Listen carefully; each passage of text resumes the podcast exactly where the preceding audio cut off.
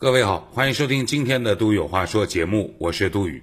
提醒各位，收听节目的同时，欢迎关注微信公众账号都宇有话说，或者您可以通过蜻蜓 F M、考拉 F M 在线收听、下载、回听本节目。今天呢，我并没有写文章，我想为各位带来一篇文章。这个文章来自于曹 Z 的梦忆，这是作者啊。曹 Z 的孟毅先生写了一篇文章，叫《成功人士们最近有点烦》，把这篇文章介绍给各位。前段时间，我的好友凯英集团董事长王跃因涉嫌某些经济问题被捕入狱。不讳言，真的是多年好友，不能说人家失势了就忙着撇清。当然，我也不会替他辩白洗地。尊重法律，尊重市场规范，每个人都应该为自己的行为负责，希望他能吸取教训，以后有机会重新来过。说来，从十几年前，我见证了无数草根创业者趁势而起的热潮，身边很多人从默默无名到身价巨亿。说实话，整个趋势的峰值差不多是二零一七年的时候。二零一八年起，相当比例的成功人士遇到危机，最常见的是质押爆仓，其次是各种投资失败。当然，这两条基本上会同时出现，因为吃喝嫖这三件事基本上是不太会导致资产贬值这么快的。那么这些成功人士遇到危机之后，有的就销声匿迹，有的忍辱负重。当然，也有人会不择手段试图翻本，结果越陷越深。其实去年我旧文提到过一篇那些表面光鲜的成功人士背后，和去年相比，我感觉今年会更加严峻。这两天的新闻是曾经的 A 股超级明星暴风科技老板冯鑫也进去了。冯鑫我真的不熟，不过跟他的共同好友最少两位数起，他的传闻我确实知道不少。去年圈子里就传出来他破产了，赌得太大，已经把全部身价输出去了。可能许多人普通人体会不出来，高峰差不多上百亿身价怎么就输出去了？第一，身价不是现金财富，是曾经拥有的市值，能变现的其实只有很少的比例。第二，股权质押是无底洞，股价跌跌不休的时候，要不断的填充保证金以避免爆仓，很多富豪都是这样被整破产的。第三，投资就是赌博，很多成功人士都以为自己是赌神。前段时间跟几个朋友聊天，还佩服冯鑫，亏了政府基金那么多，自己居然还能全身而退，也算厉害了。没想到最终依然是在劫难逃。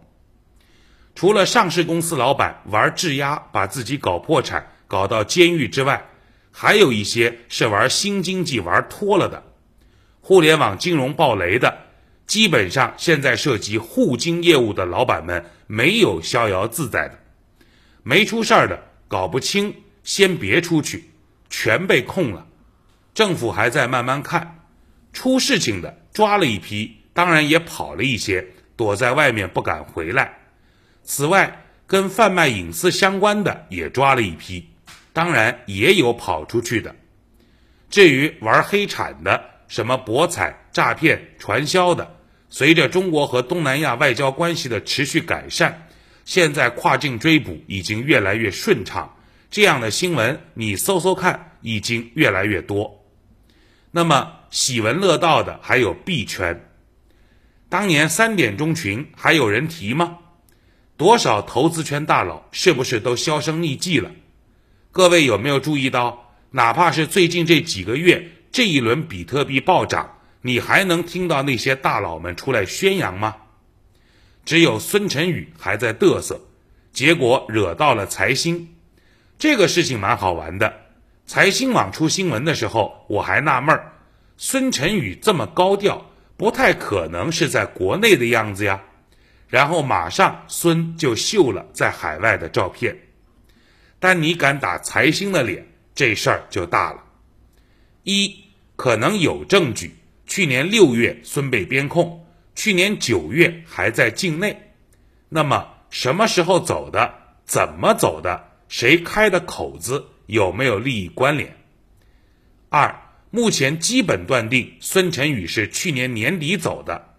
那么从去年年底到今年七月，孙在网上并没有暴露行踪。以孙晨宇的性格，是真低调呢，还是一直憋着不太敢暴露呢？可惜最后一时意气没忍住。这半年币圈疯涨，有没有注意到当年鼓吹各种币圈大佬和投资圈大佬都难得的安静？按说这么大动静应该出来嘚瑟一下吧，没有，全都异常安静。猜猜这些人谁在国内，谁在海外？孙晨宇的逃脱让他出了边控通道，你觉得是不是个例？四，孙晨宇瞬间认怂，期间没有一个币圈大佬出来说话，猜猜为什么？我倒是看到有币圈大佬在朋友圈呼吁事态降温，不要死缠烂打，哈哈。有些事情我也只是听到传闻，一般而言传闻不敢乱写，毕竟传谣风险很大。但结合如上的情况看，按照常理推断，这个背后可能牵涉不小。很多大佬这两年资产锐减，智仓被爆压，或者接近爆仓的身边就有很多。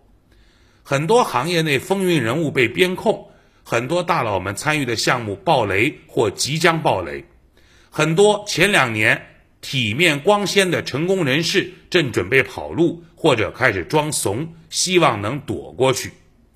有句话怎么说来着？嘚瑟拉清单，装怂保平安。我简单的总结几点。一，成功人士往往有一种自己无所不能的幻觉。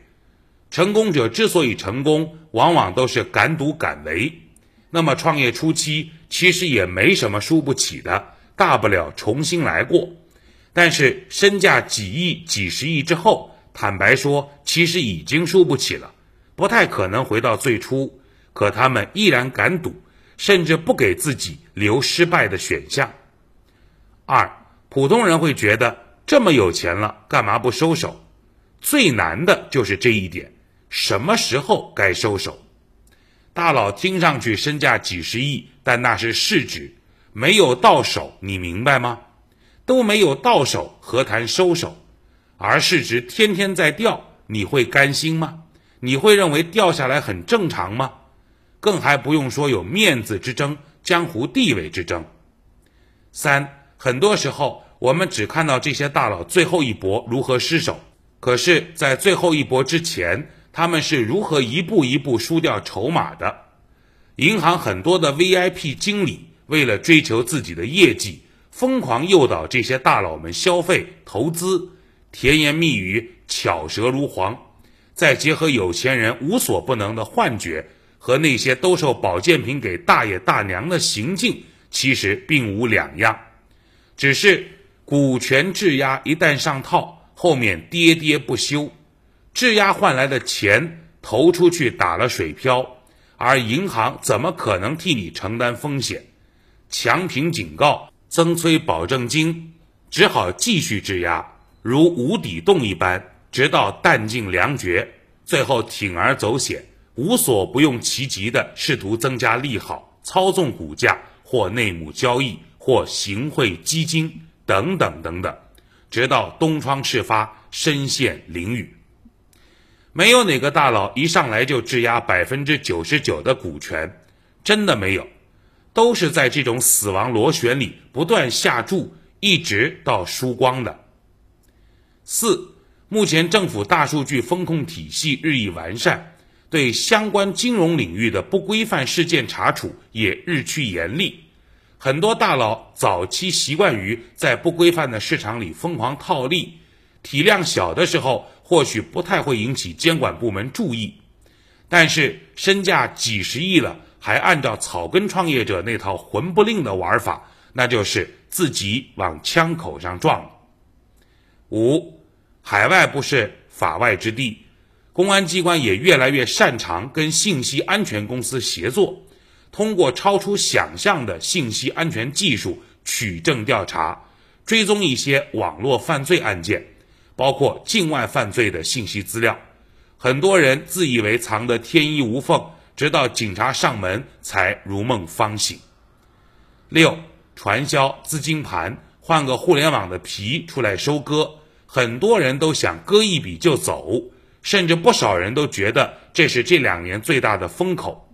就算你真的割一笔走了，这辈子都回不来，值得吗？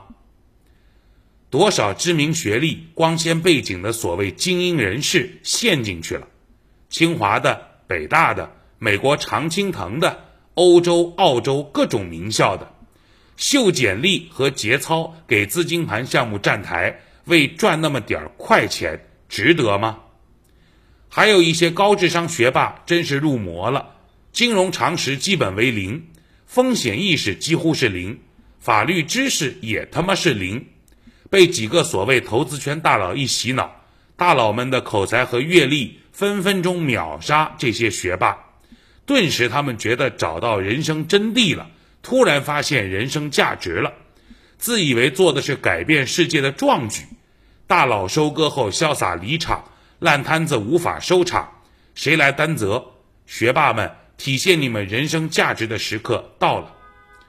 前几年新经济浪潮，媒体上爆炒的各种让你羡慕嫉妒恨的年轻新贵，你看最近还有没有抛头露面的？三十 under 三十 已经成为了笑话，那些让你抛弃你的同龄人，最终不过是给行业留下了一地鸡毛。这两年，就我的感知，大批曾经耀眼的成功人士们，身价暴跌，名誉崩坏，行动受限，装怂躲灾。说实话，对这些人的处境，有些我真的是幸灾乐祸，有些真的是惋惜。是的，有些朋友犯了错误，付出了自由的代价，但如果能早点止损，尊重规则，留住筹码，不要 all in， 其实本可以不必如此。以上全文来自于曹 Z 的梦忆，全文播读完毕。更多内容欢迎大家关注微信公众账号杜宇有话说。